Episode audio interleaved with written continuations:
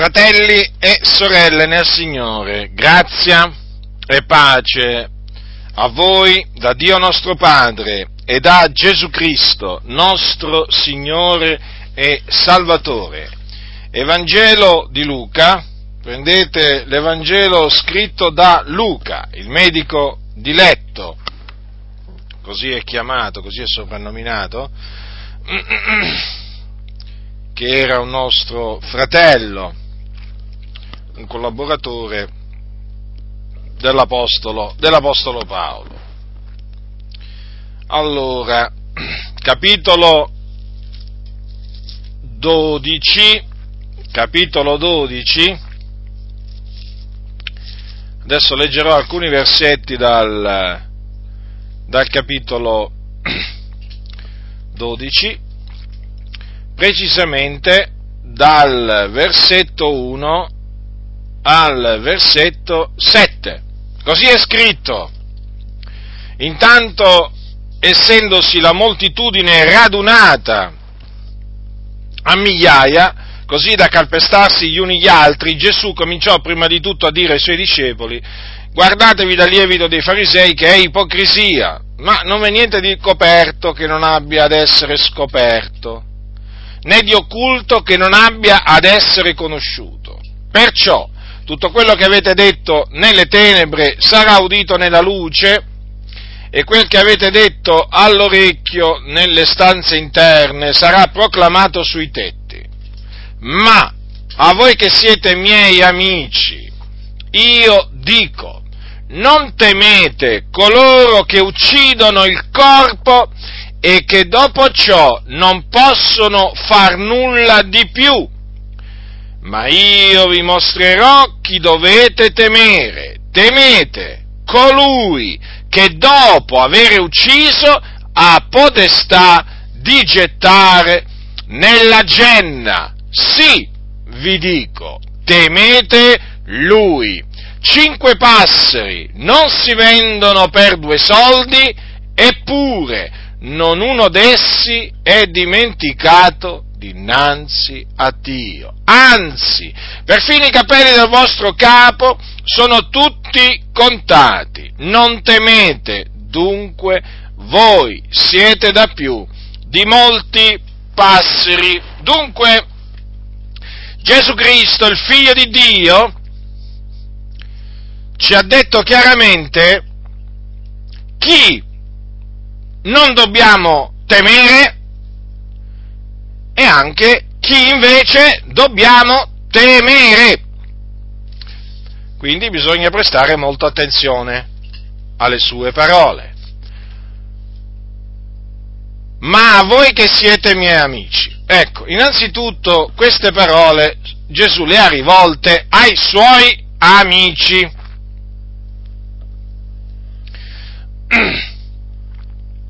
Non ai suoi nemici, ai suoi amici. Quindi non a tutti, ma ai suoi amici. Chi sono gli amici di Gesù? Perché chiaramente dobbiamo partire da questo, eh? perché altrimenti qua come si fa a capire il resto? Perché Gesù ai suoi amici ha detto queste parole? Naturalmente per incoraggiarli, spronarli e così via, per il loro bene sicuramente queste parole gliela dette, ma vediamo chi sono i suoi amici, perché qua mica sono tutti amici di Gesù, sapete. Pensate forse che voi, pensate voi che tutti gli uomini sono amici di Gesù? No, fratelli, no. Gesù ha molti nemici oggi, come ce li aveva a quel tempo, e ha pochi amici come ce li aveva a quel tempo. Chi sono i suoi amici? Ce lo dice Gesù stesso. Ce lo dice Gesù stesso. Le ha dette queste parole a, eh, ai suoi discepoli eh, la notte che fu tradito. Ascoltate le parole del Maestro. Sono scritte al capitolo 15 di Giovanni. Allora, Gesù ha detto loro queste parole, dal versetto 14. Voi siete miei amici se fate le cose che io vi comando. Io non vi chiamo più servi, perché il servo non sa quel che fa il suo Signore, ma voi vi ho chiamati amici perché vi ho fatto conoscere tutte le cose che ho udito dal Padre mio. E poi prosegue dicendo, non siete voi che avete scelto me, ma sono io che ho scelto voi. E vi ho costituiti perché andiate e portiate frutto e il vostro frutto sia permanente, affinché tutto quello che chiederete al Padre nel mio nome, egli ve lo dia.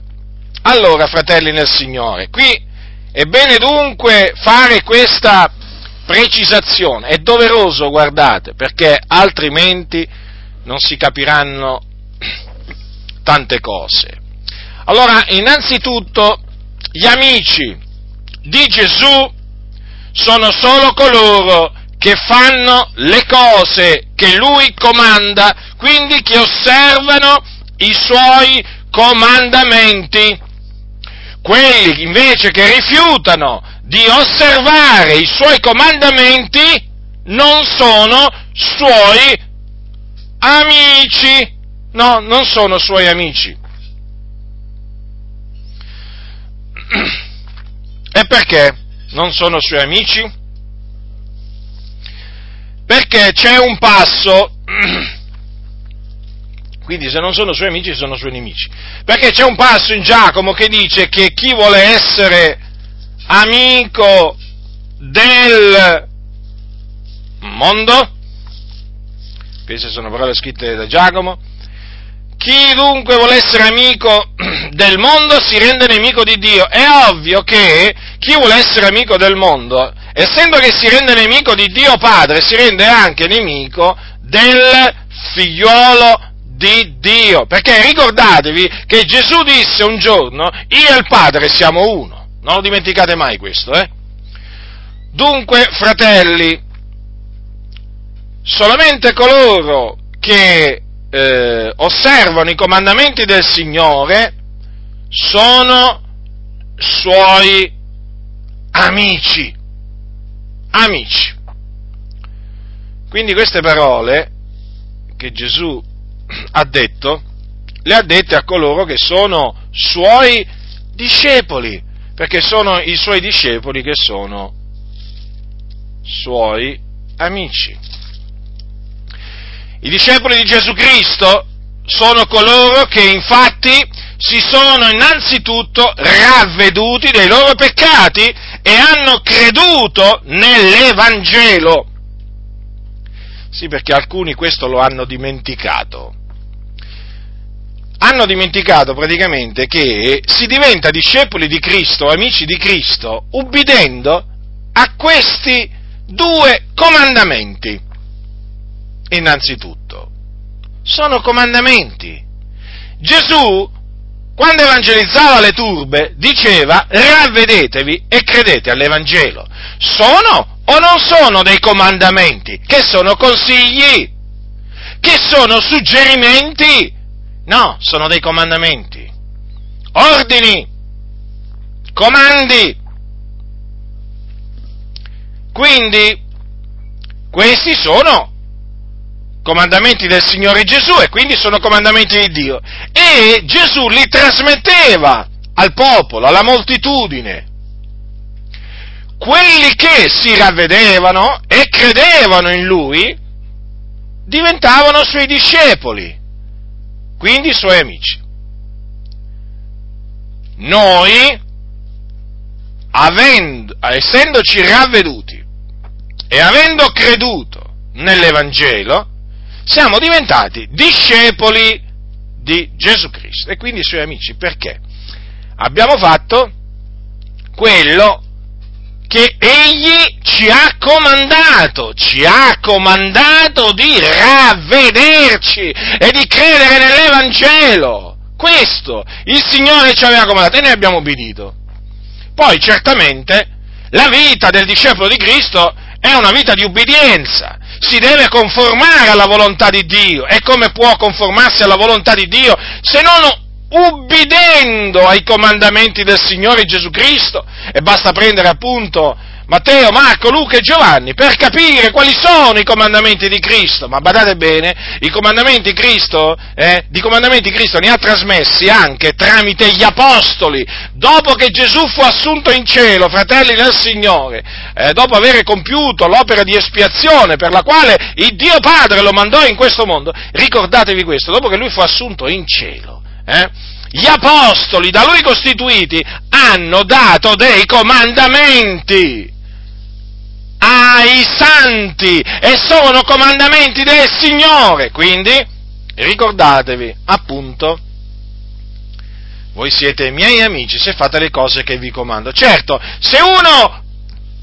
diciamo anche questo, se uno diventa un discepolo di Cristo, perché appunto si ravvede, crede nell'Evangelo, a un certo punto prende i comandamenti del Signore e si li getta alle spalle. A voi cosa pensate? Che rimane un amico del Signore? No, diventa un nemico del Signore. Infatti, quelle parole che vi ho letto prima, a chi erano rivolte se non a dei discepoli di Cristo? Eh? Se non a dei figlioli di Dio o gente adultera. Non sapete voi che l'amicizia del mondo è inimicizia contro Dio? Chi dunque vuole essere amico del mondo si rende nemico di Dio. Quelli erano diventati nemici di Dio ed erano dei credenti, persone che avevano creduto nel Signore Gesù. Quindi, una volta diventati amici del Signore Gesù, bisogna continuare ad essere amici del Signore Gesù. Eh? Sia chiaro questo. A proposito delle parole comandi, di questi due comandi, ravvedetevi e credete nell'Evangelo. Voglio brevemente tornarci su. Questo era il modo di evangelizzare di Gesù Cristo, il figlio di Dio, l'unigenito venuto da presso il Padre, Dio benedetto in eterno, colui che disse io sono la via, la verità, la vita, nessuno viene al Padre se non per mezzo di me. Colui che disse di essere il Maestro, il Signore. Allora ascoltatemi. Gesù, Gesù, va imitato? È un esempio da seguire? Le sue orme vanno seguite? O non vanno seguite più? È ancora un esempio Gesù in tutto e per tutto? Le sue parole sono ancora degne di nota? Sono ancora degne di essere osservate? Valgono ancora le sue parole?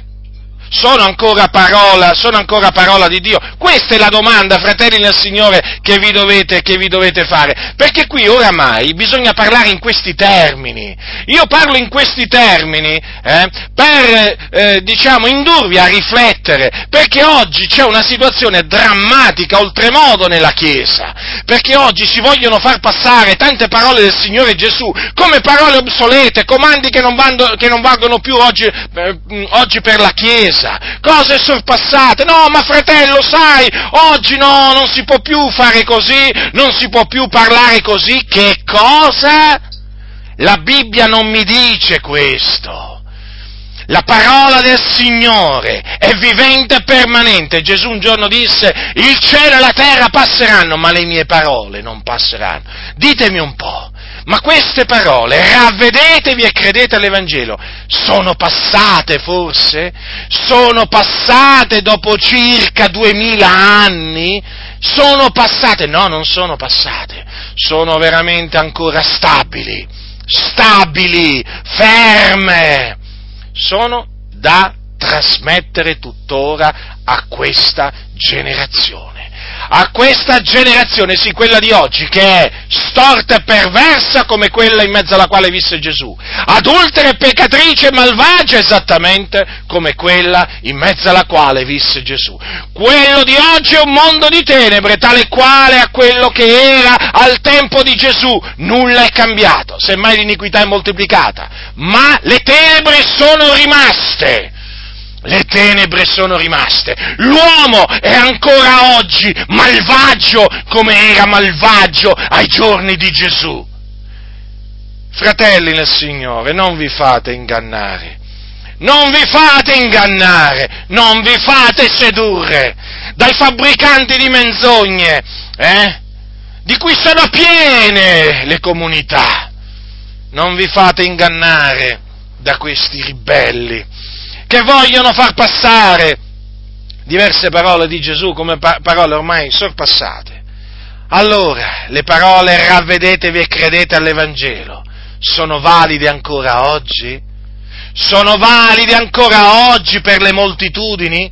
Vanno ancora oggi rivolte alle moltitudini? Sì! Allora ditemi una cosa. Gesù ha detto un giorno, praticamente poco prima di essere assunto in cielo, eh, ha detto, queste, ha detto queste parole ai suoi, ascoltate, eh, le ha dette ai suoi, ai, suoi apos- ai suoi discepoli queste parole, andate dunque ammaestrate tutti i popoli, o fate discepoli fra tutte le nazioni, battezzandoli nel nome del Padre, del Figliolo e dello Spirito Santo, insegnando loro ad osservare tutte quante le cose che vi ho comandate.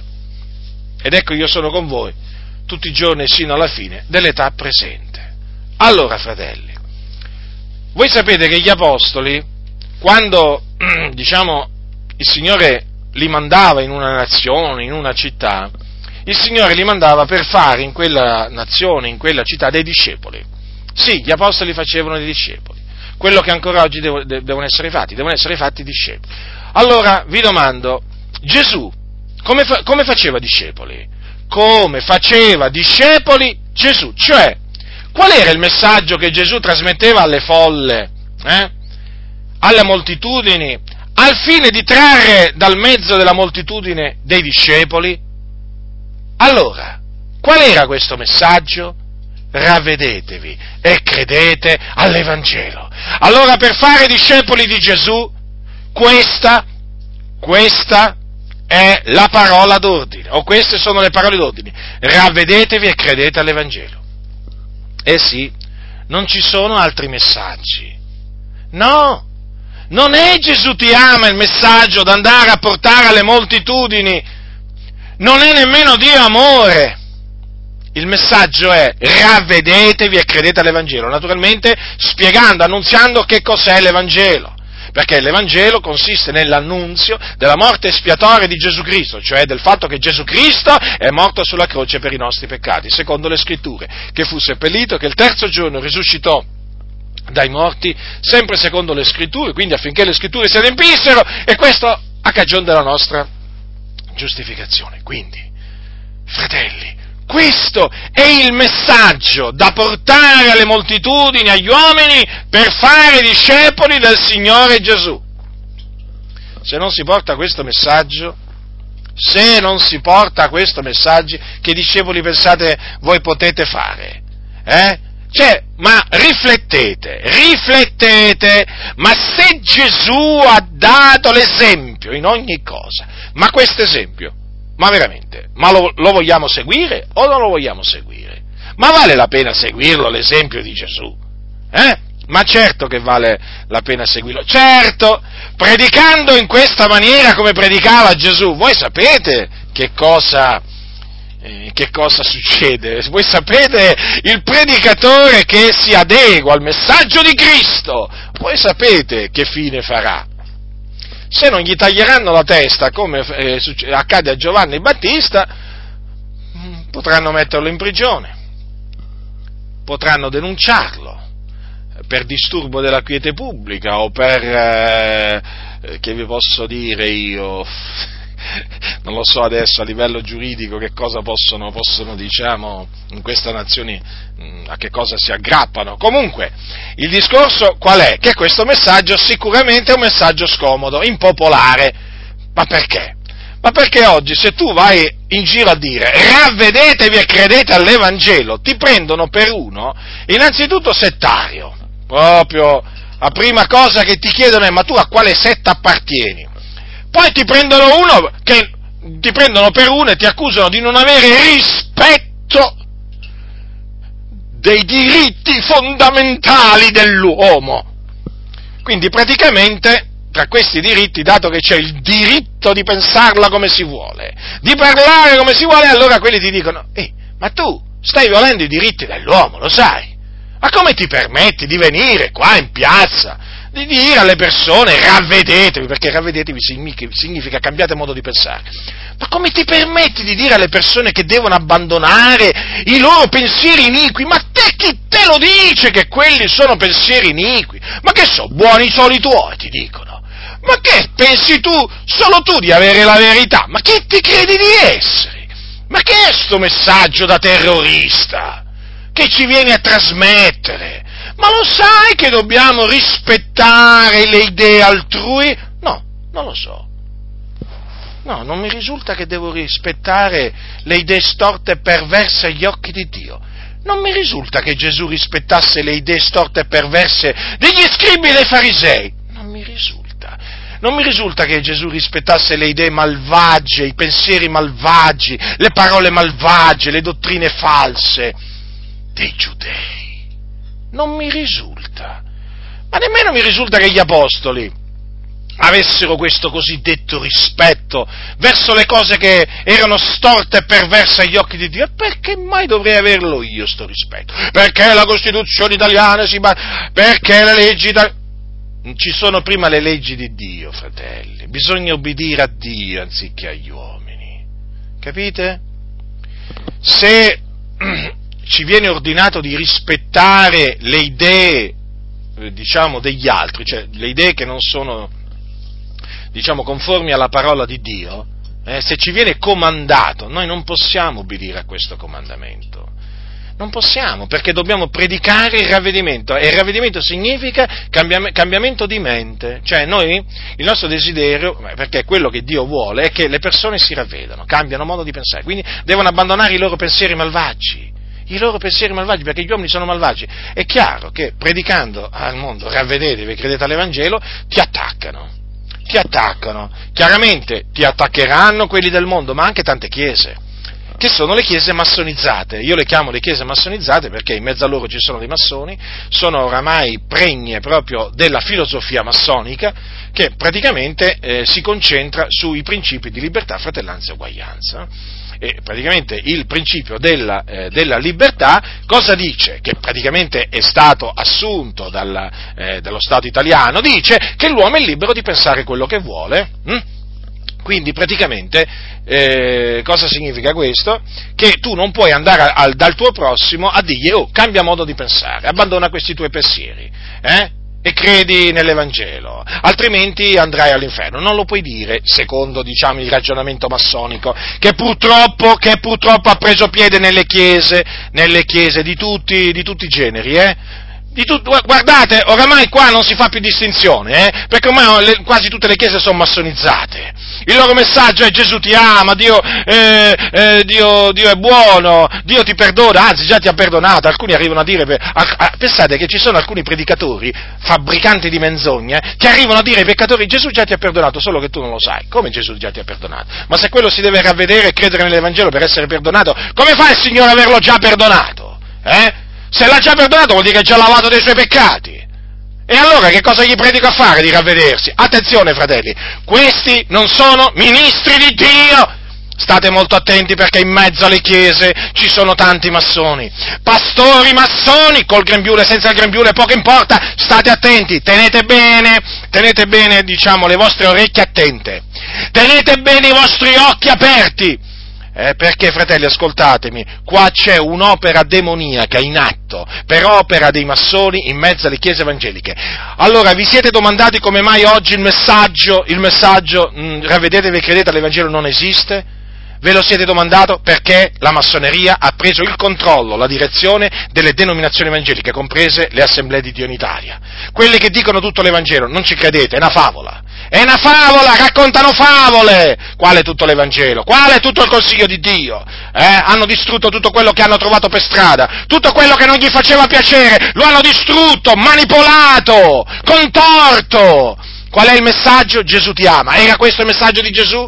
Era questo il messaggio degli Apostoli? No. Qual era il messaggio? Ravvedetevi e credete all'Evangelo. Allora perché c'è l'assenza, eh? cioè, perché c'è l'assenza di questo messaggio? Perché la filosofia massonica tramite i massoni ha preso piede nelle chiese e quindi in nome del eh, rispetto per la libertà altrui praticamente eh, eh, hanno dovuto fare sparire questo messaggio perché è un messaggio che praticamente ehm, si presenta come un messaggio, eh, voglio dire, diverso da tutti gli altri, certo non può essere altrimenti perché viene da Dio, è un messaggio che scuote le coscienze, è un messaggio che scuote le città, è un messaggio che scuote i paesi, è un messaggio che scuote le istituzioni, perché è il messaggio che portava Gesù Cristo, è il messaggio che portava Giovanni il Battista, è il messaggio che portavano gli apostoli, che furono accusati di, di mettere sottosopra il mondo. Per quale ragione? Perché avevano un messaggio diverso da tutti quelli veramente del, del loro tempo, diverso dai filosofi, diverso da tutti, perché era il messaggio di Dio. Questo è il messaggio di Dio che ancora oggi bisogna portare per fare discepoli di Cristo Gesù.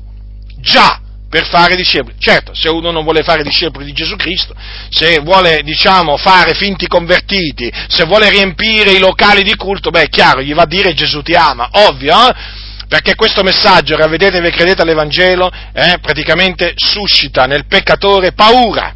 Perché? Perché se gli viene, detto, gli viene dato un comandamento vuol dire che ci sono delle conseguenze se a quei comandamenti egli non ubbidirà. Quali sono le conseguenze? Le conseguenze sono che andrà in perdizione.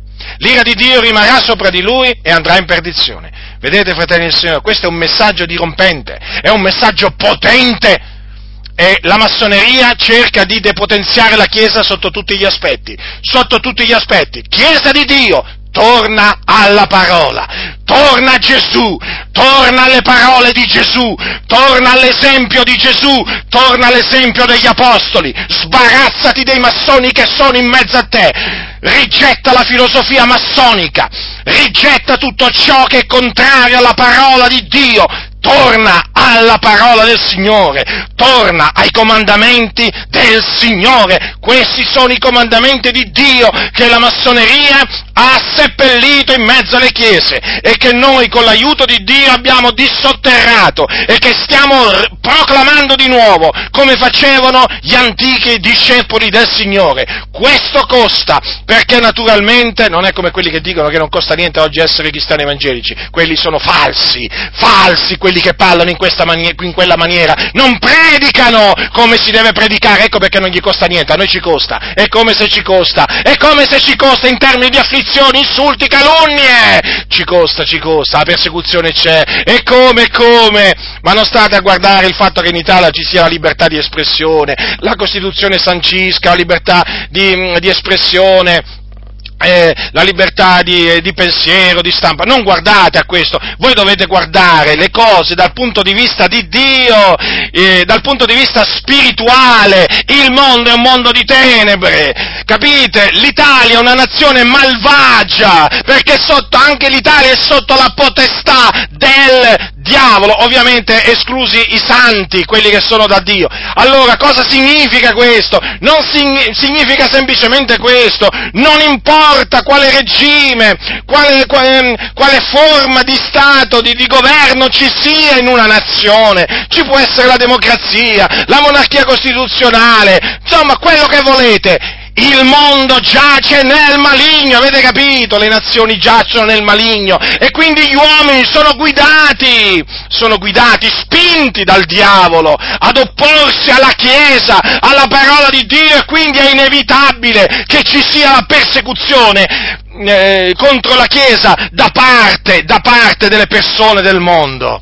Capite? È così, fratelli, non guardate l'apparenza, non guardate l'apparenza che inganna tanti, capite?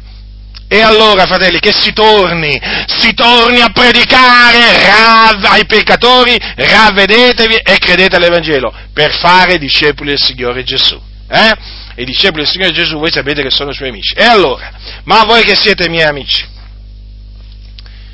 ma voi che siete miei amici, io dico non temete coloro che uccidono il corpo e che dopo ciò non possono fare nulla di più. In Matteo queste parole sono messe leggermente diverse. Leggiamo, capitolo 10, versetto 28. Non temete coloro che uccidono il corpo, ma non possono uccidere l'anima. Allora, a chi si riferisce qua Gesù? Certamente, evidentemente, agli uomini, che sono coloro che possono uccidere il corpo, ma che dopo ciò non possono fare nient'altro, perché non possono appunto uccidere l'anima. Allora, già, non possono uccidere l'anima, riflettete, possono uccidere il corpo ma non l'anima. Come mai? Perché l'anima è immortale, non può essere uccisa, capite?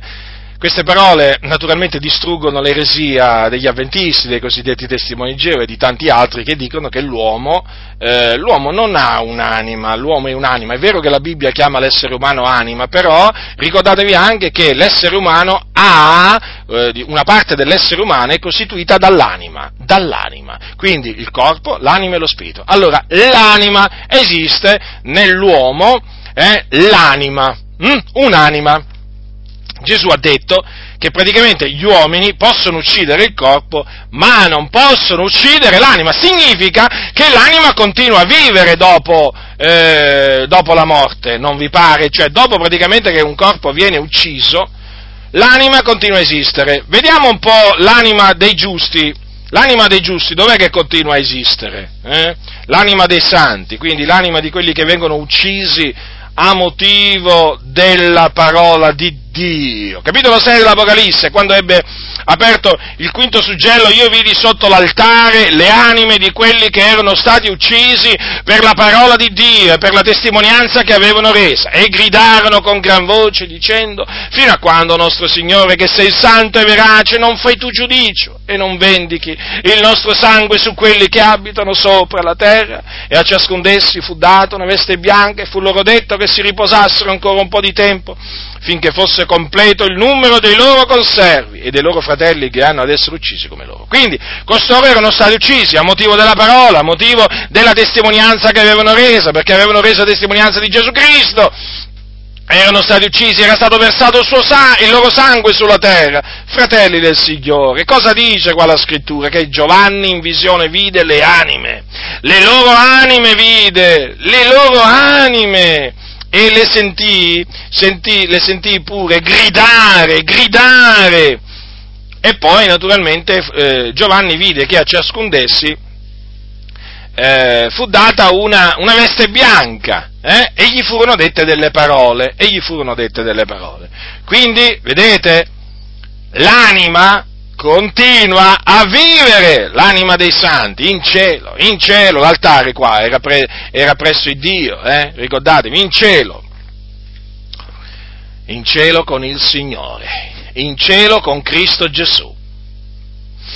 Ecco perché sono beati coloro che muoiono in Cristo, perché vanno in cielo, in paradiso, ad abitare con il Signore. D'altronde Paolo diceva, per me il vivere è Cristo, morire è guadagno. Diceva Paolo ai santi di Filippi queste parole. Diceva così, diceva così. Ho il desiderio di partire ed essere con Cristo perché è cosa di gran lunga migliore. Eh? Allora, aveva il desiderio di partire da dove? Sua, dal, dal suo corpo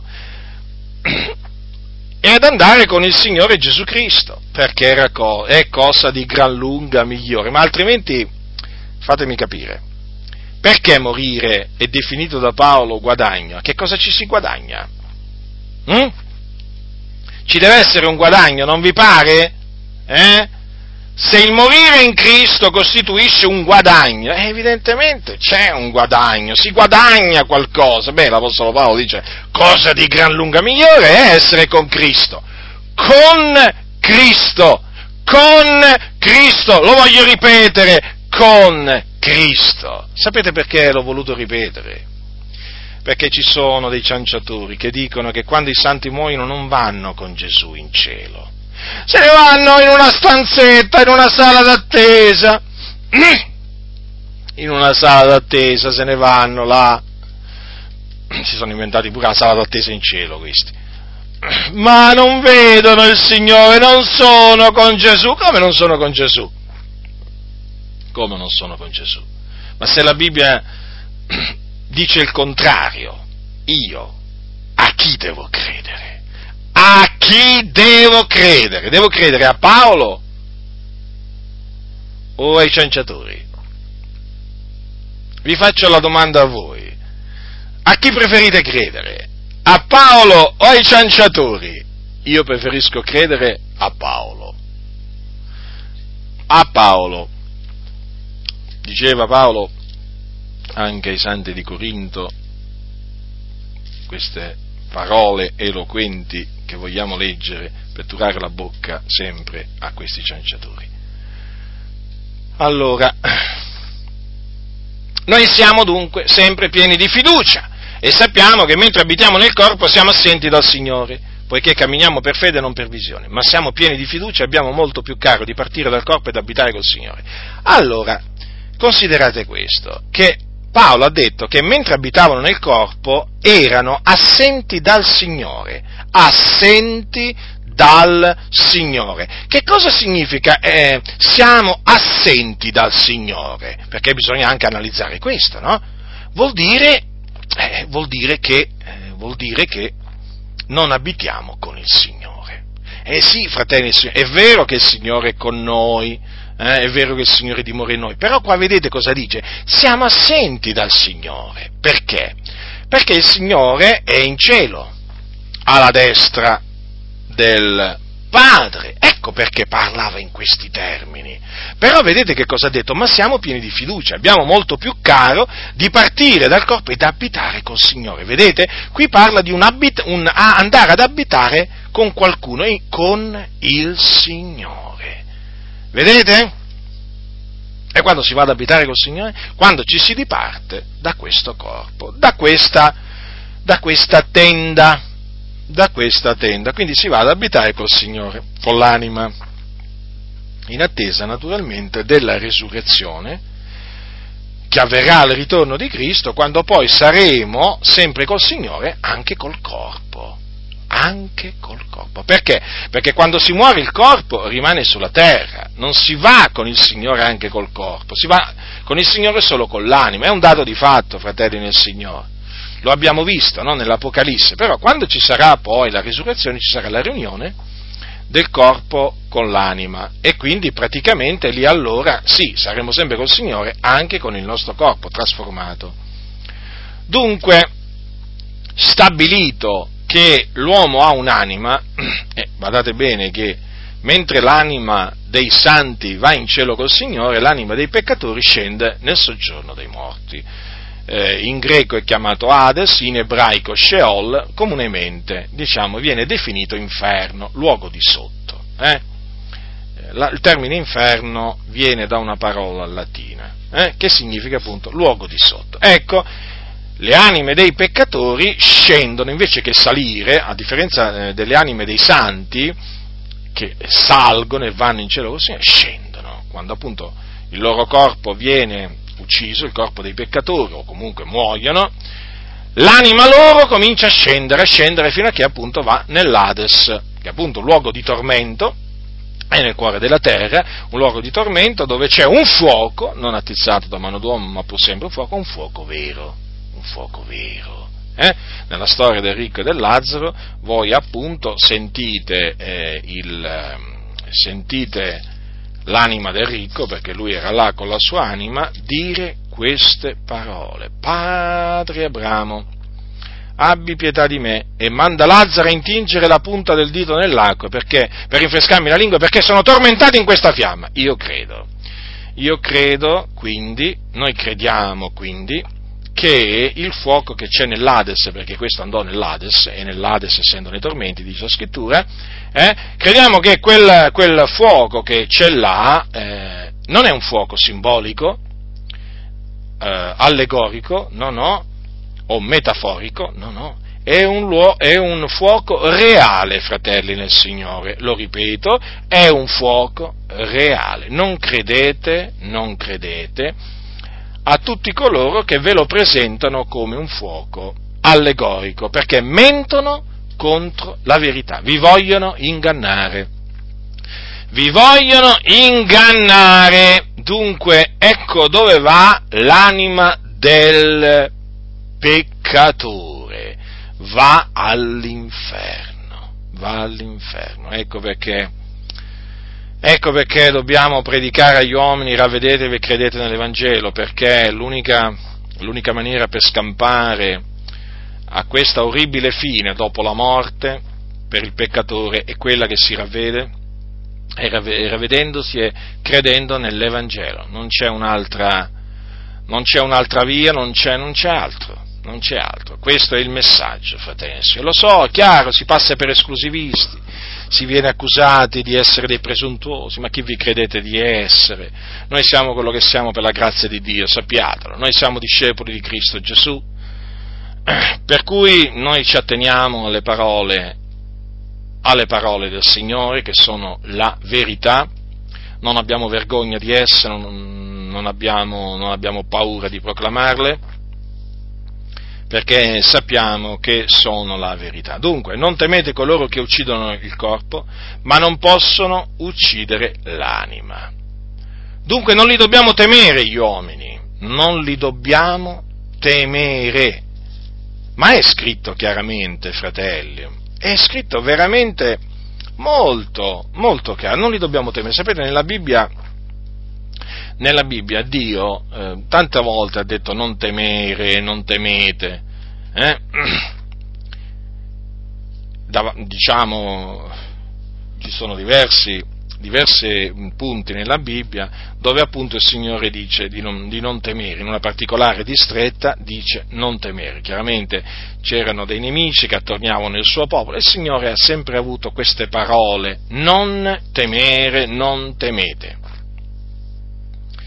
Appunto perché noi non dobbiamo, eh, non dobbiamo temere, temere gli uomini. Certo, gli uomini possono uccidere il corpo, però dopo aver ucciso il corpo che cosa possono fare? Non possono fare nulla di più. Lo ripeto, non possono fare nulla di più. Sono parole di, Gesù, di. Eh, sono parole di Gesù queste e noi crediamo alle parole di Gesù. Noi ci crediamo fermamente, fratelli. Noi ci crediamo. Abbiamo creduto e perciò parliamo. Sapete, uno parla di ciò in cui crede, non parla di ciò in cui non crede. Mm?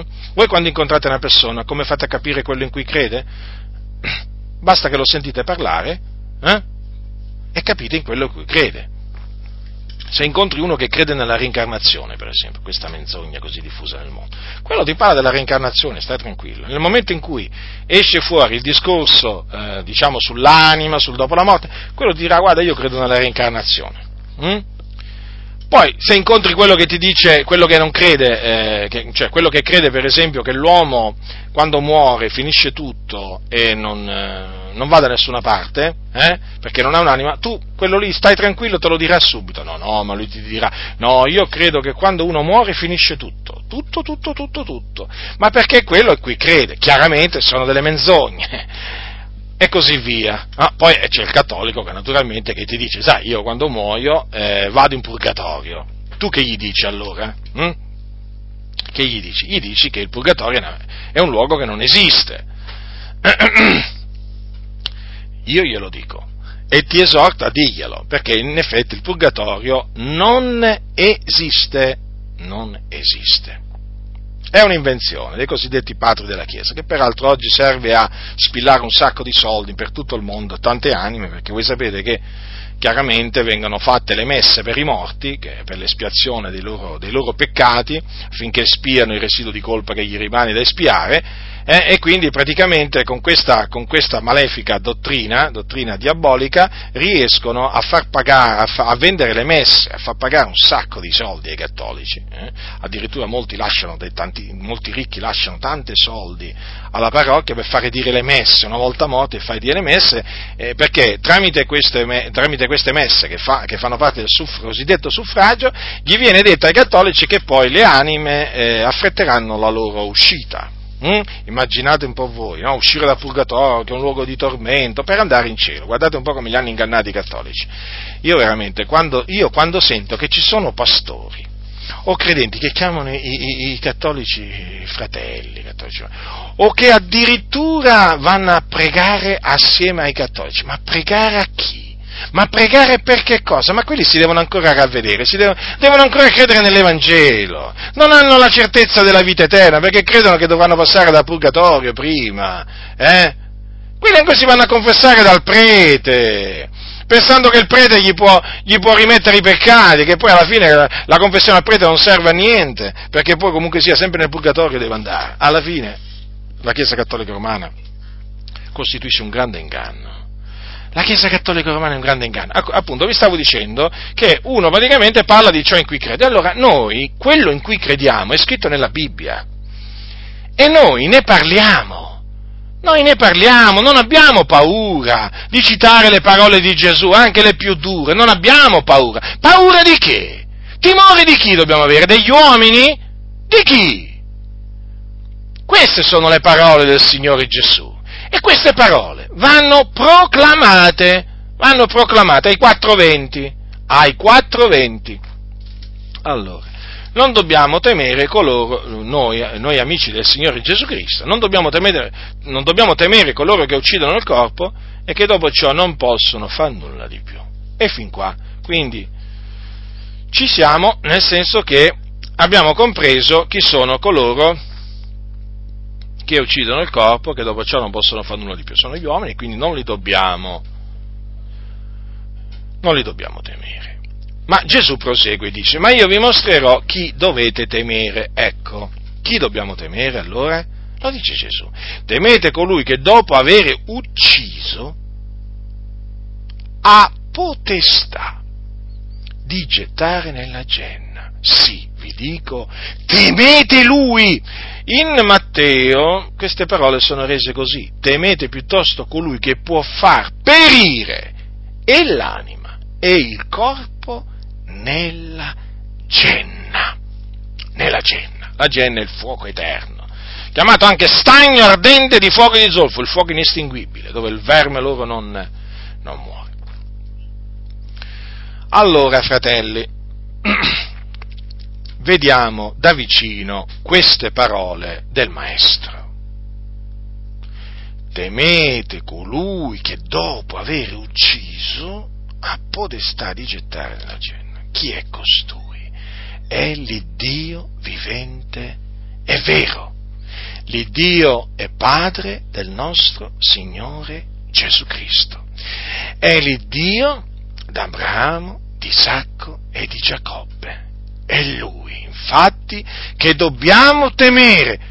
Fratello, ma qui c'è scritto che Dio dopo aver ucciso a potestà di gestare la genna Vuoi dire dunque che Dio uccide? Sì, certamente, queste sono le parole di Gesù. Veramente Dio uccide, sì, Dio uccide l'empio. Così è scritto, così è scritto. Allora vediamo alcuni casi di persone uccise dall'Iddio vivente e vero. Ci vuoi spaventare, fratello? Sì, vi voglio spaventare.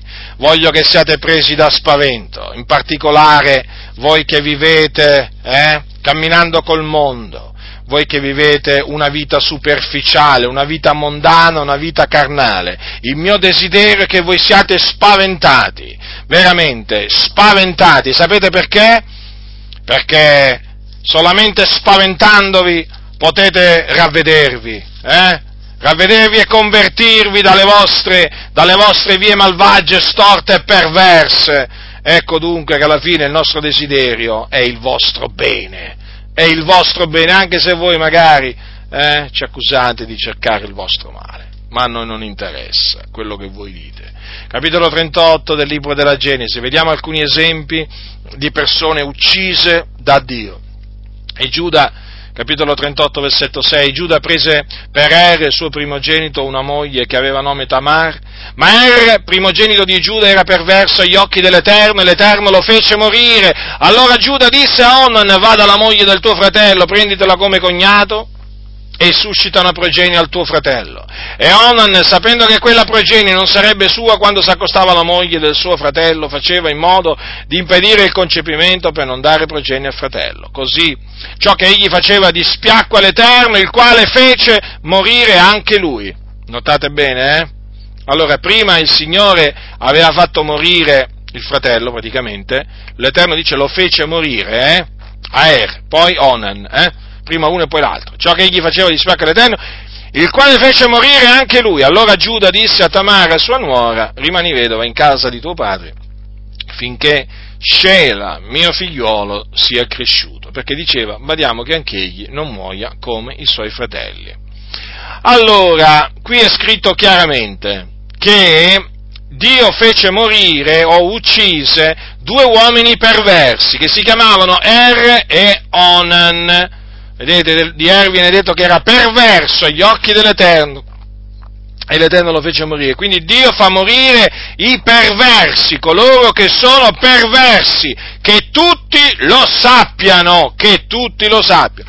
Nel caso di Onan vedete che c'è scritto che lui chiaramente ehm, quando si accostava alla, eh, a, a, a, quella donna, eh, alla, alla sua moglie praticamente, faceva in modo di impedire il concepimento per non dare progenie fedele. E questo dispiacque all'Eterno, vedete? Quindi non fece piacere al Signore, il quale fece morire anche lui. Quindi la causa di questa morte che Dio procurò a questo, a questo uomo di nome Ioanna fu il fatto che lui impediva il concepimento per non dare progenie al fratello. Questi naturalmente sono due, due dei tanti casi che sono trascritti nella parola nella parola del Signore. Ascoltate qui adesso cosa dice il Dio quando mandò, quando mandò il Signore quando mandò Mosè da Faraone per liberare, liberare il popolo di Israele, disse così a Mosè, e tu dirai a Faraone, ascoltate, eh? ascoltate, allora, tu dirai, eh, tu dirai a Faraone, così dice l'Eterno, Israele è il mio figliolo, il mio primogenito, e io ti dico, lascia andare il mio figliolo affinché mi serva. E se tu ricusi di lasciarlo andare, ecco, io ucciderò il tuo figliolo, il tuo primogenito. Ecco, queste sono parole di Dio, parole che Dio mise in bocca al suo servo fedele Mosè, affinché le riferisse a Faraone. Ma mettetemi un momento al posto di, di Mosè doveva andare da Faraone, che era un monarca potente, e dirgli queste parole da parte di Dio. Cioè, praticamente, se, gli doveva dire, guarda che se tu non lasci andare Israele, eh, il Dio ucciderà il tuo primogenito. Ma vi rendete conto delle parole? Forti, eh? E poi è avvenuto così, sapete fratelli del Signore, è avvenuto. Infatti il Signore poi uccise i primogeniti degli egiziani, a partire dal primogenito di Faraone, certo per costringerlo eh, eh, a lasciar partire Israele. Fu la decima piaga, il decimo giudizio che si abbatté per ordine dell'Iddio vivente e vero sull'Egitto, sull'Egitto, fratelli del Signore. Allora dice così, ascoltate, ascoltate attentamente al capitolo 13 che cosa c'è scritto quando l'Eterno ti avrà introdotto nel paese dei Cananei, come giurò a te e ai tuoi padri e te lo avrà dato, consacra all'Eterno ogni, fi- ogni fanciullo primogenito e ogni primo parto.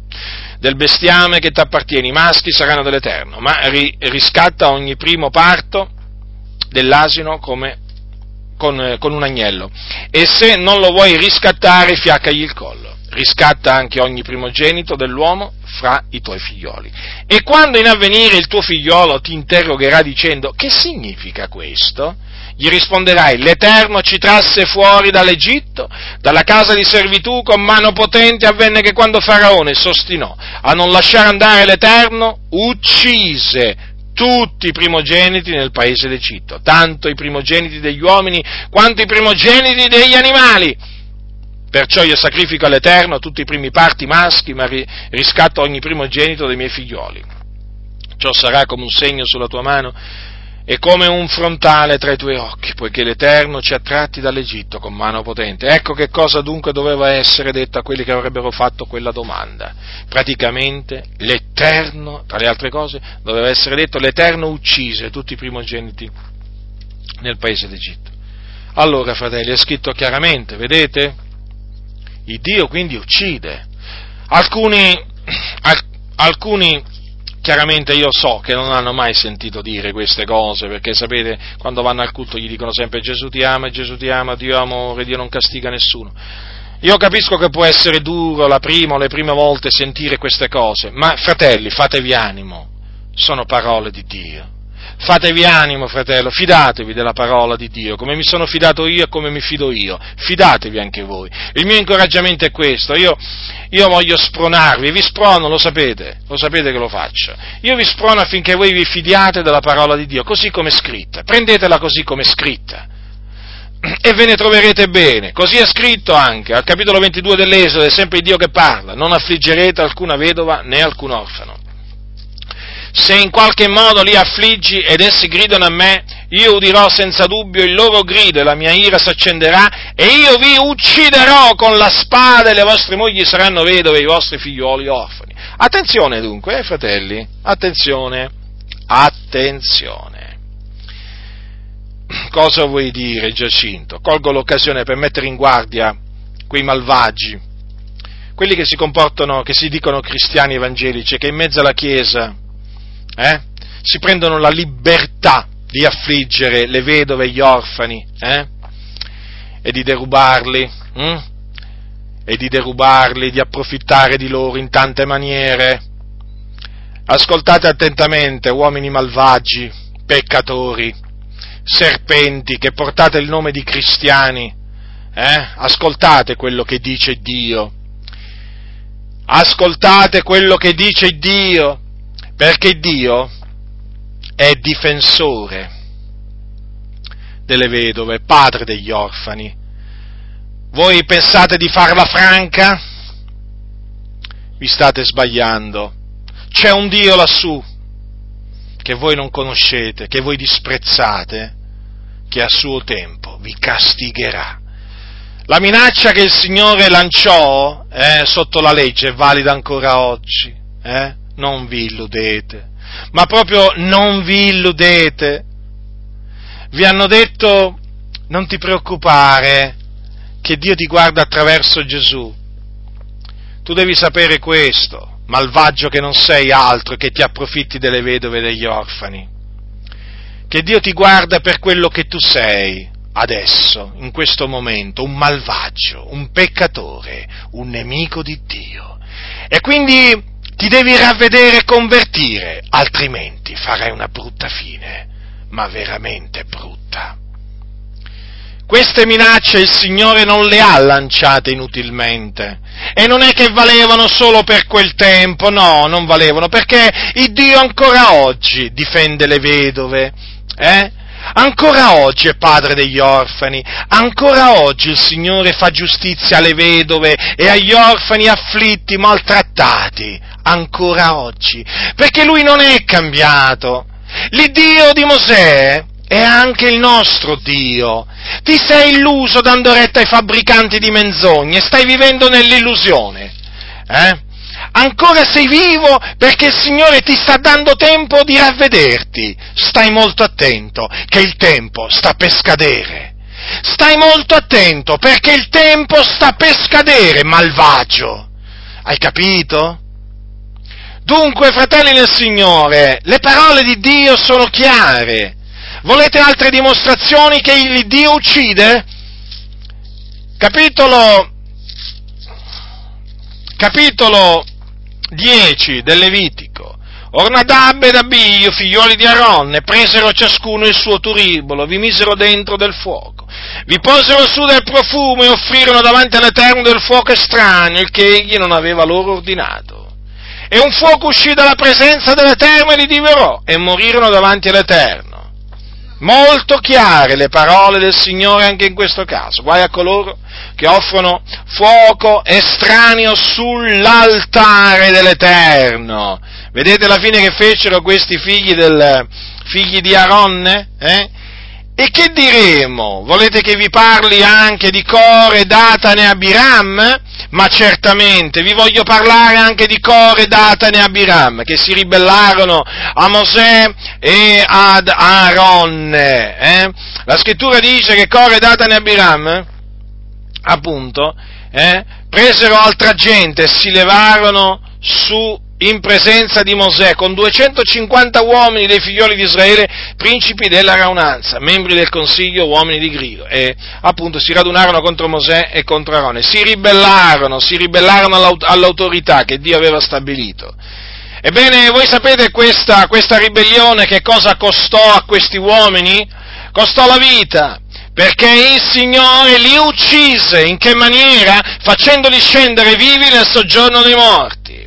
Ascoltate che cosa c'è scritto, ascoltate, Mosè un giorno li convocò e davanti a tutta la raunanza disse, ascoltate bene, capitolo 16, dal versetto 28, da questo conoscerete che l'Eterno mi ha mandato per fare tutte queste cose che io non le ho fatte di mia testa, se questa gente muore come muoiono tutti gli uomini, se la loro sorte è la sorte comune a tutti gli uomini, l'Eterno non mi ha mandato, ma se l'Eterno fa una cosa nuova, se la terra apre la sua bocca e li ingoia con tutto quello che appartiene loro, e se e se essi scendono vivi nel soggiorno dei morti, allora riconoscerete che questi uomini hanno disprezzato l'Eterno.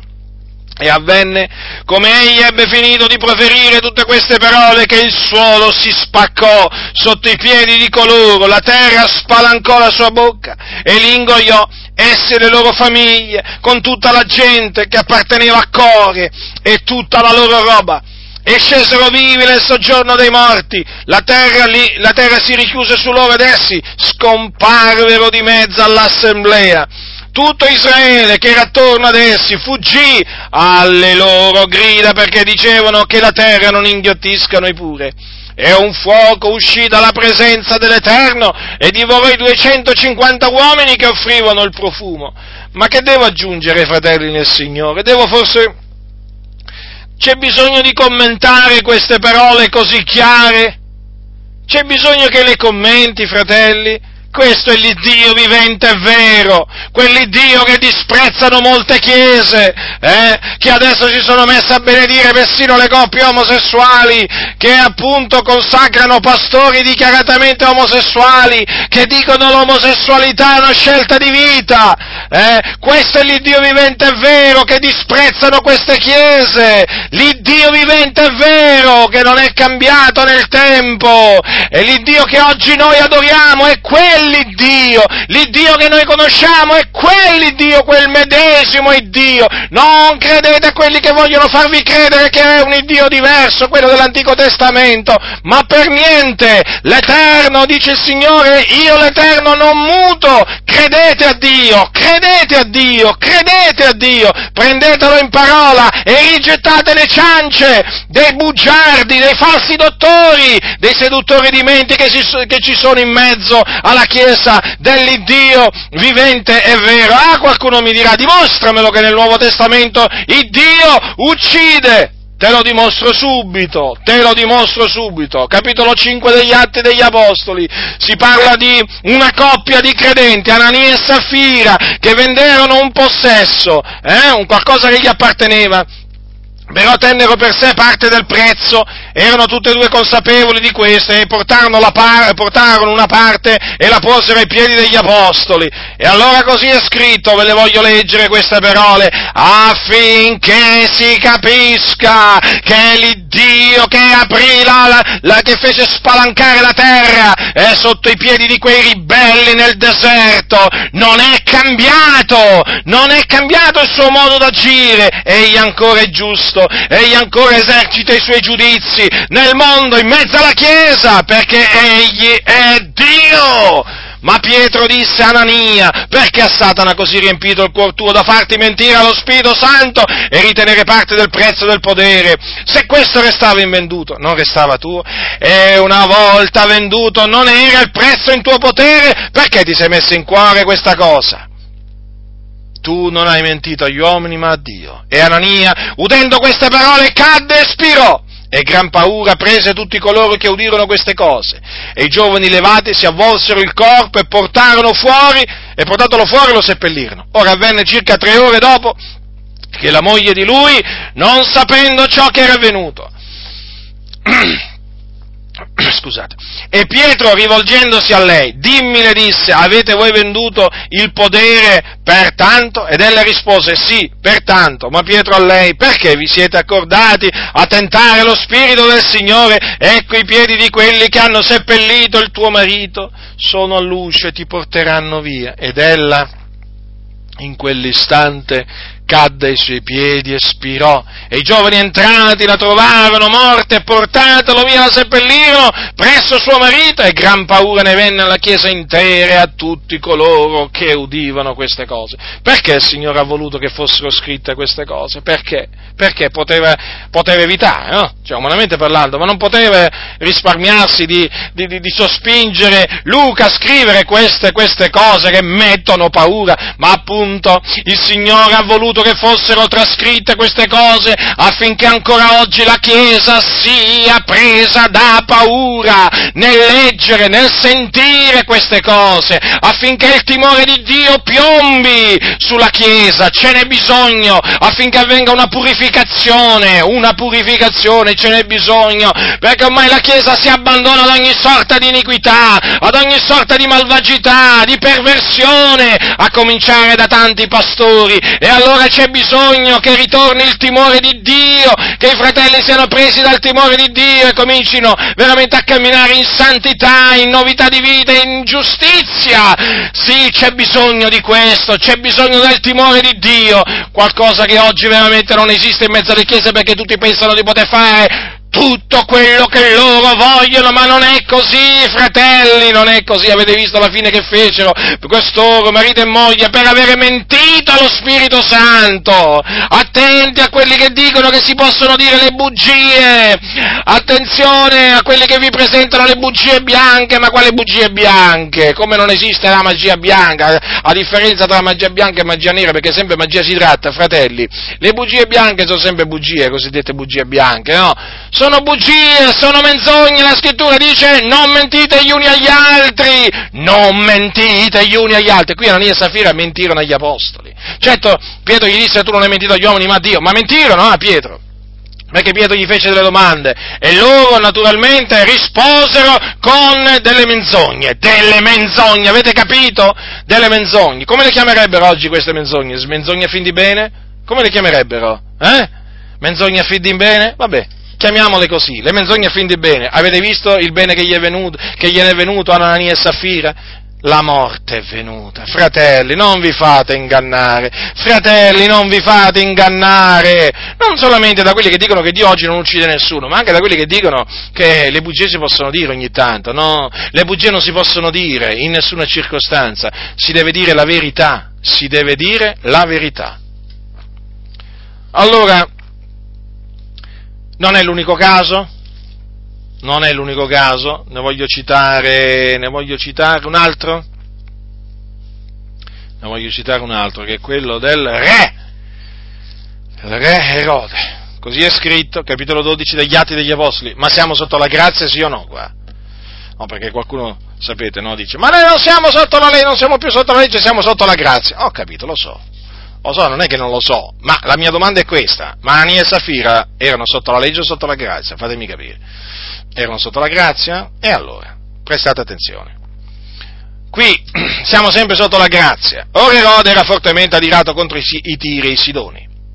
Ma essi di pari consentimento si presentarono a lui e guadagnato il favore di Blasto, il ciambellano del re, chiesero pace, perché il loro paese traeva i viveri dal paese del re.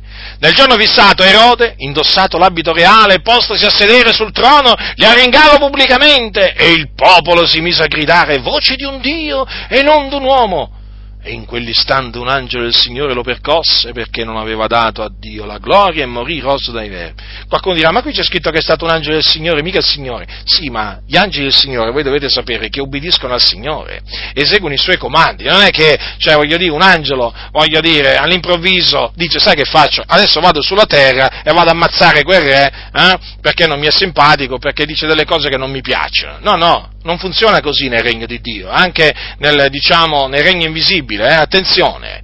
Eh no, gli angeli del Signore partono ai suoi comandi ed eseguiscono i suoi comandi, quindi qua fu il Signore a metterlo, eh, a, a, ucciderlo. Peraltro vi vorrei ricordare che i, i primogeniti furono uccisi dall'angelo distruttore, eh?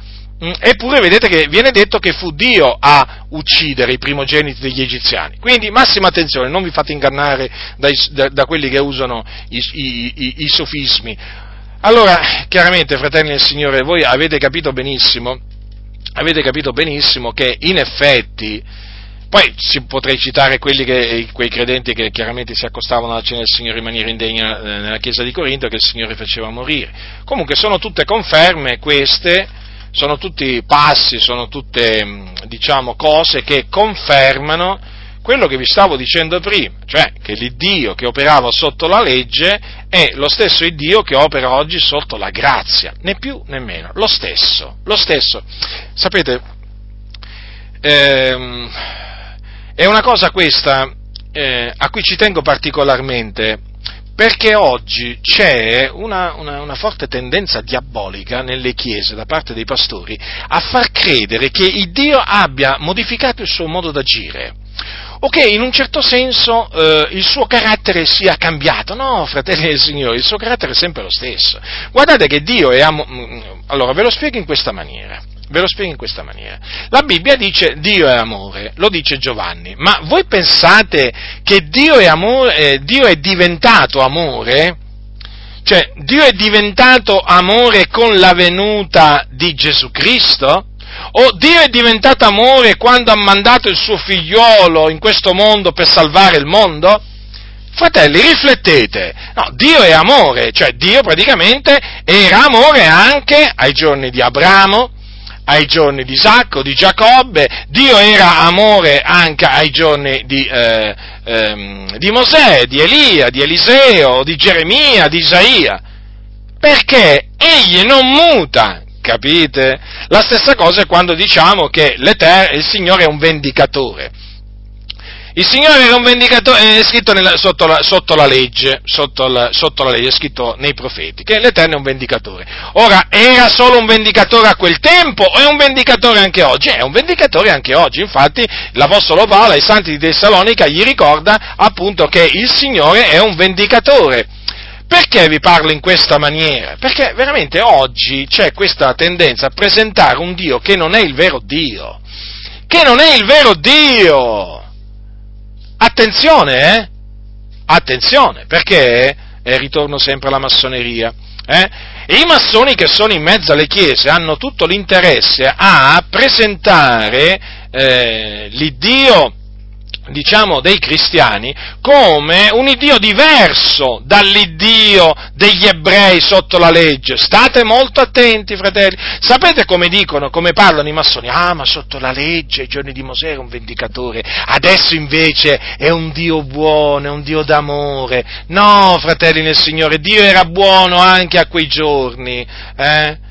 Dio era buono anche a quei giorni, Dio era amore anche in quei giorni, come Dio era vendicatore a quei giorni e lo è anche adesso. Quindi non vi fate ingannare da vani, eh, da vani ragionamenti. Dunque, abbiamo stabilito dunque che il Dio ehm, il, Dio ucc- il, Dio uccide, il Dio uccide. Allora temete colui che dopo aver ucciso ha potestà di gettare nella genna. Allora non solamente il Dio, eh, diciamo, uccide, ma lui ha potestà di gettare nella genna. Di, di, quindi, attenzione anche a questo passaggio, spiega, spiega, vi spiego brevemente questo passaggio. Allora, come vi ho detto prima, la genna è il fuoco eterno. Allora, da distinguere dall'Ades. Allora, brevemente, l'Ades è il soggiorno dei morti, dove praticamente scendono le anime dei peccatori. Eh, in attesa della risurrezione, perché risorgeranno anche i peccatori. Quando risorgeranno? Nel giorno del giudizio. In quel giorno, quindi, se risorgeranno, riprenderanno il loro corpo, per, essere, per comparire davanti al trono di Dio, essere giudicati e poi gettati gettati nello stagno ardente di fuoco e di zolfo, che è appunto la genna, fuoco inestinguibile, eh? o fuoco eterno, e, e, e così via. Questi sono i termini. Allora, che cosa dice Gesù? Che Dio ha, dopo aver ucciso, ha potestà di gettare nella genna, ma certo, e come? Quando lo farà questo?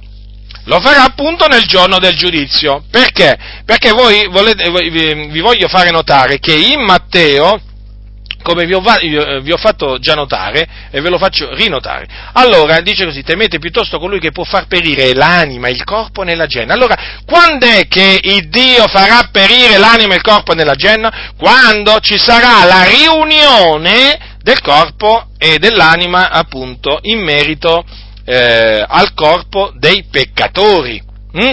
Ve, ne ho, ve ne ho accennato poco prima. Nel giorno del giudizio, quindi, allora in quel giorno, in quel giorno, coloro che sono morti nei loro peccati, eh, eh, coloro che sono stati uccisi, uccisi dal, gli empi che sono stati, ecco, usiamo questa espressione, gli empi che sono stati uccisi eh, da, eh, da, Dio, eh? chiaro, eh, tutti morti eh, nei loro peccati e risorgeranno, ma adesso mi voglio soffermare su quelli che Dio eh, ha, ha, ucciso. Allora, il Dio, per collegarmi direttamente a questa parola, allora il Dio, chiaramente, quando questi risorgeranno, che cosa farà?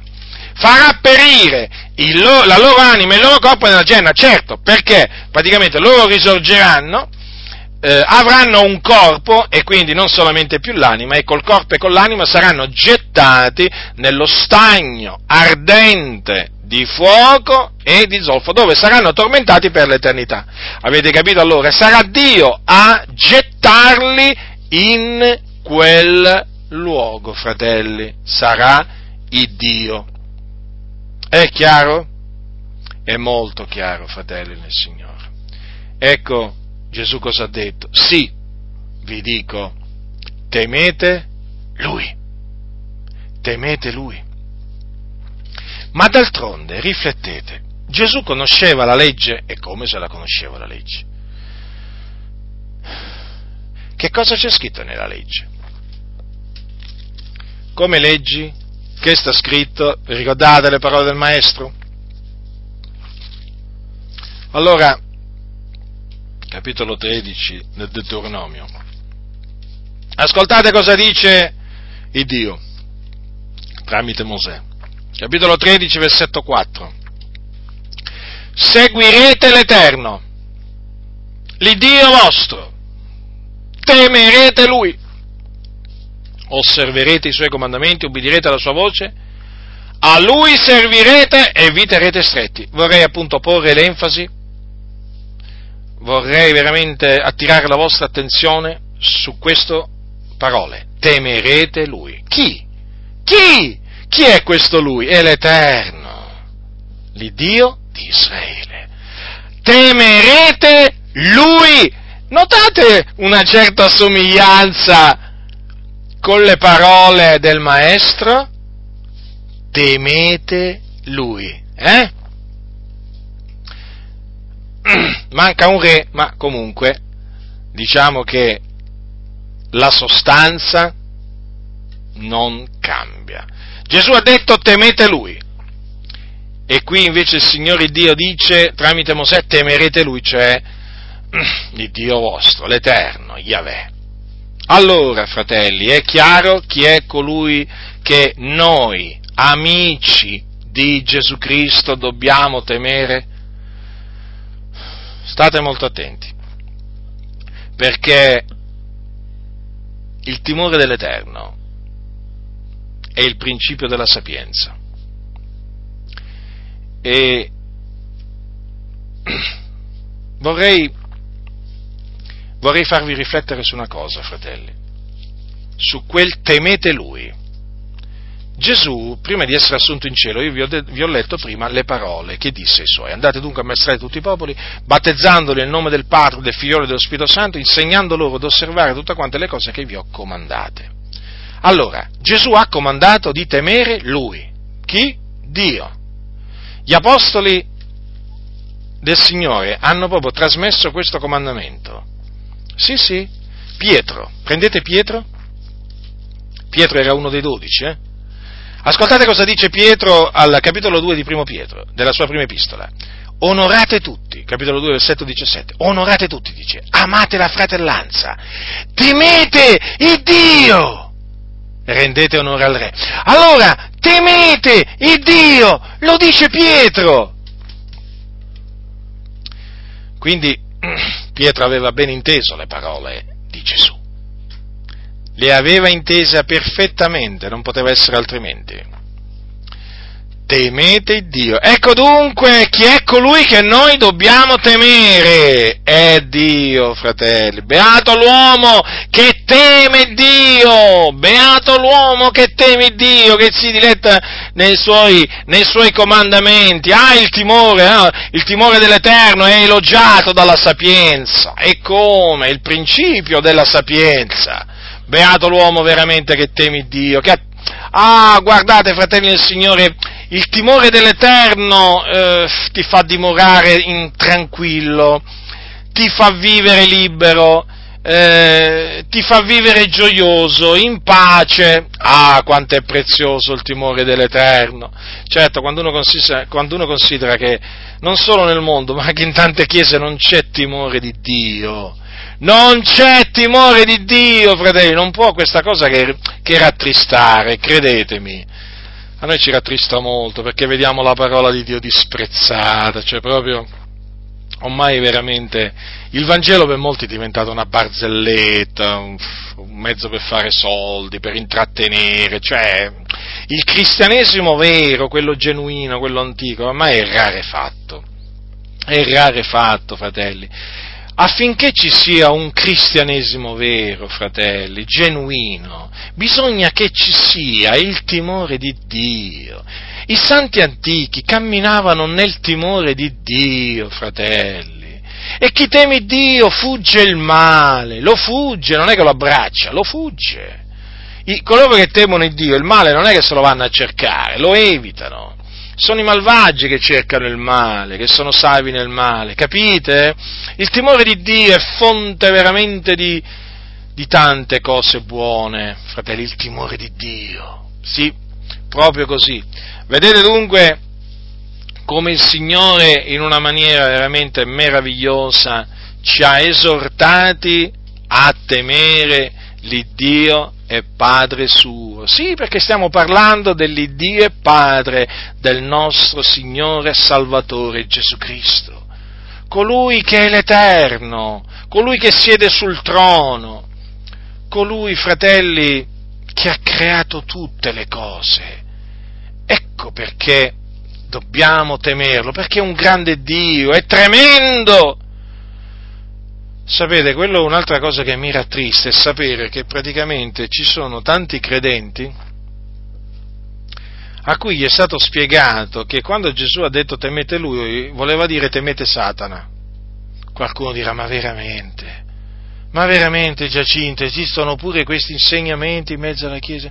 Esistono addirittura pastori che dicono queste cose? Esistono credenti che credono queste cose? Esistono. Esistono. Ma se esistono quelli che fanno l'unzione col latte, voglio dire, cioè, basta, basta, basta, basta, un po' guardarsi attorno, eh? non è che qui adesso, cioè, qui ormai eh, cioè, siamo proprio davanti, ah, cioè, se esistono persino eh, non mi volevo dimenticare di, di, di, di, quell'impostore che si fa chiamare pastore, che addirittura dice di avere ricevuto una rivelazione da Dio, no? che dice che appunto i credenti che mangiano l'erba si avvicinano di più a Dio. Ma voglio dire, ma se esistono queste persone, volete che non esistono quelli che qui proprio sconvolgono il senso delle parole di Gesù?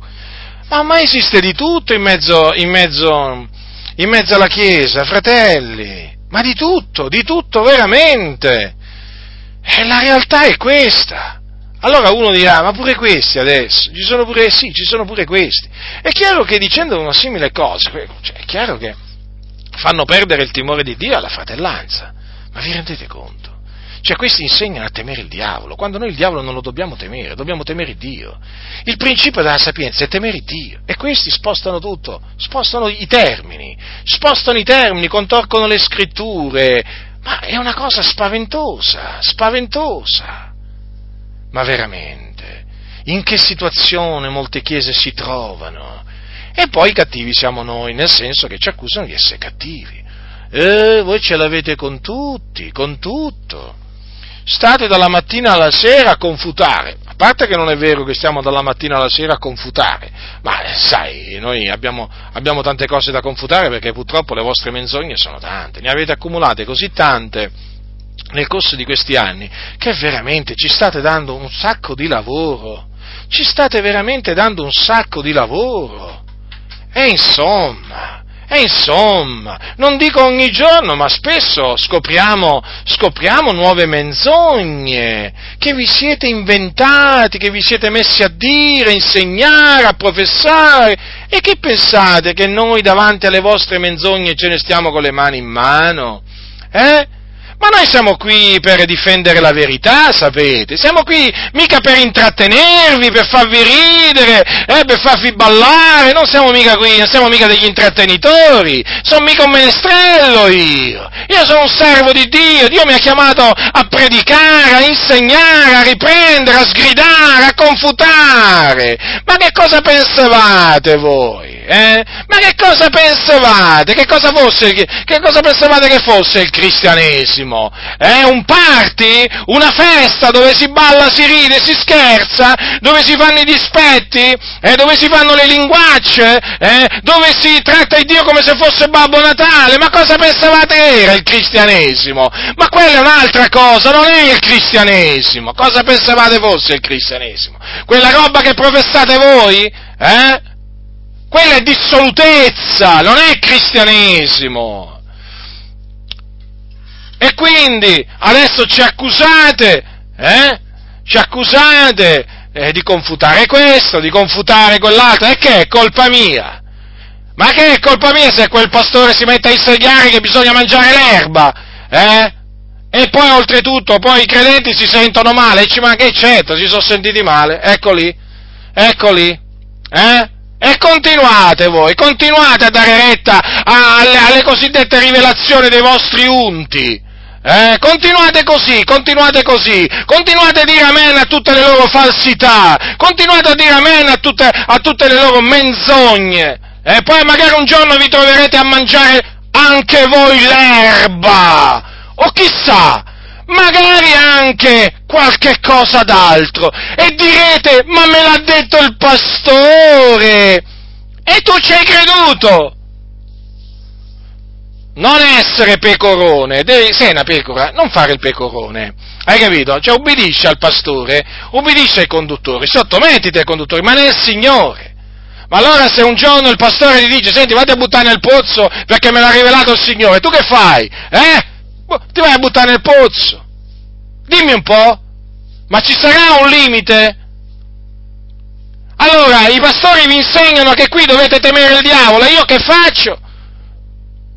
Ubbidisco a questi pastori, ma io li riprendo costoro. E ti riprendo pure te che hai dato retta a sta menzogna. Eh? E perché hai dato retta a questa menzogna? Perché non sei andato a investigare le scritture. Eh? Perché ti piaceva dormire. Ecco che allora mi senti predicare contro quello che ha detto il tuo pastore di falso e allora dice Butindaro, vedi, sempre lui. Non è così. Ma ringrazia Dio che c'è qualcuno che ti avverte. Ringrazia l'Iddio vivente è vero che c'è qualcuno che ti avverte. Perché un giorno, altro che mangiare l'erba, potresti ritrovarti. Ascolta, prendi la Bibbia, che è da tanto tempo che non la apri. Prendi la Bibbia, e piega le ginocchia davanti al Signore e comincia a investigare le scritture per vedere se quello che è il cosiddetto unto dell'Eterno, eh, che in quella comunità dove vai tu, parla veramente da parte di Dio. Comincia, comincia a esaminare per vedere come stanno le cose, perché ti hanno imbottito di menzogne, sei intossicato all'inverosimile e non te ne rendi conto, non te ne rendi conto. Certo, ancora non ti hanno detto di mangiare l'erba per avvicinarti a Dio, però sai com'è, te ne hanno dette tante di menzogne. E ci hai creduto, e ci hai creduto, e poi te la prendi con me. Ma perché non ringrazi Dio che c'è qualcuno che confuta le falsità eh, del tuo pastore, della tua denominazione, invece di venire a offendere e a parlare in maniera insensata? Ma ravvedetevi, invece veramente di fare questi strani ragionamenti. Ravvedetevi, cambiate modo di pensare. E allora vi sveglierete, vi sveglierete dal, dal letargo in cui vi trovate. Eh? Alcuni hanno visto, hanno visto le, foto, le, le, fotografie, le fotografie che ho pubblicato praticamente di, di queste anime, povere anime, veramente, mi hanno fatto pena, devo dire, appena ho visto quelle foto mi si è spezzato il cuore, che mangiavano l'erba, piccoli, grandi, e poi che andavano veramente a vomitare, che si sentivano male. Ma io dico, ma, io dico, ma veramente, quando, quando uno vede queste cose che cosa pensa? Eh? A quello che sono tante chiese oggi e tanti credenti che credono a tutto quello che gli dice il pastore. A tutto, a tutto, dicono amen, a tutto. E questi sono come voi, ribelli, dormienti, voi che dormite, voi siete come quelli, eh? Che per ordine del pastore si sono messi a mangiare la, l'erba e poi si sono sentiti pure male. Ecco, siete simili a loro perché fate delle cose che il Signore non vi comanda semplicemente perché ve le comanda il pastore. Professate cose che il Signore non vuole che voi professate, ma perché le professa il vostro pastore? Avete capito? Eh? Cioè non, vi, non, pensate che siete meglio di quelli che si sono messi a mangiare l'erba per ordine di quel pastore africano corrotto, malvagio? Eh? Non siete migliori, siete come loro. E comunque sia, qualcosa ve l'ha data a mangiare il pastore, se non è l'erba comunque il veleno sicuramente lo, l'avete mangiato, il cibo avariato l'avete mangiato, usiamo questa espressione. A livello spirituale, a livello spirituale, il vostro pastore vi ha detto mangia qua e voi subito mangiare. E che avete mangiato? Il cibo avvelenato! Avvelenato. Se spiritualmente siete dei moribondi, se non, riuscite, se non riuscite a discernere il bene dal male, è colpa del cibo avariato che vi hanno dato da mangiare. Eh, sì, col vostro consenso. Amen, grazie fratello, grazie. Ah, eccovi là, avvelenati. Ma disintossicatevi. Andate via da queste chiese dove vi fanno mangiare il cibo avariato, che vi fanno passare per rivelazioni di Dio Così parla l'Eterno, così parla l'Eterno, così parla l'Eterno, Dio mi ha detto, il Dio mi ha rivelato, poi ci sono quelli che arrivano a dire, qui ci vuole la rivelazione della parola. La rivelazione della parola. Eh? E qual è sarebbe questa rivelazione della parola? Come quella come quella che ha avuto questo pastore, che ha detto mangiate l'erba per avvicinarvi a Dio. Ormai siamo a quei livelli, fratelli. Ormai siamo a quei livelli, è inutile, è inutile che ci girate attorno, le cose stanno così.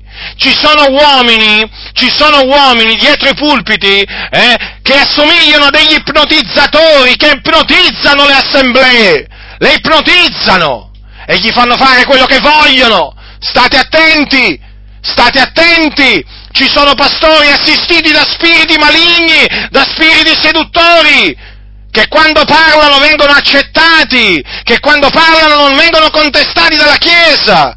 Avete capito? Eh? Proprio per questa ragione, perché sono assistiti dal diavolo, sono ministri del diavolo, che inducono le chiese a disubbidire a Dio, a fare cose strane, stravaganti, se vi facciamo vedere certe cose, se, eh, diciamo tramite video e così via, è per farvi riflettere.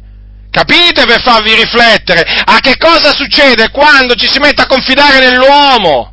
Quando si comincia a prendere per oro colato tutto quello che dice un uomo senza andare a investigarlo, Avete capito? Vi può accadere di tutto! Tremate! Tremate! Temete Dio! Non temete gli uomini! Non temete quello che vi potranno dire! Temete Dio! Avete capito chi dovete temere? Non dovete temere il presidente della vostra denominazione! Non dovete temere il segretario del comitato di zona! Non dovete temere i pastori! Dovete temere Dio!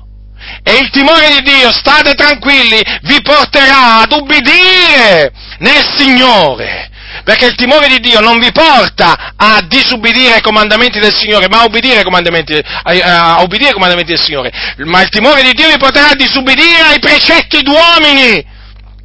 Ecco perché poi vi perseguiteranno, vi diranno che siete dei ribelli che seminate di zanne nelle chiese, perché temerete Dio, come dice la Sacra Scrittura, e allora vi asterrete dalle favole, dalle menzogne di questi pastori.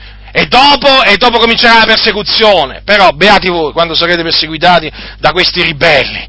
Allora avete capito, fratelli del Signore, temete Lui, queste sono le parole di Gesù, temete il Dio dunque, temete il Dio, non abbiate paura degli uomini, la paura degli uomini costituisce un laccio, un laccio, un laccio! Voi che temete gli uomini, voi che avete paura degli uomini, siete in un laccio, avete capito? Che siete in un laccio, siete proprio incatenati, non vi potete muovere, avete il bavaglio, avete il guinzaglio, non, non, non servite a niente, ascoltatemi, perché vi siete messi a avere paura degli uomini?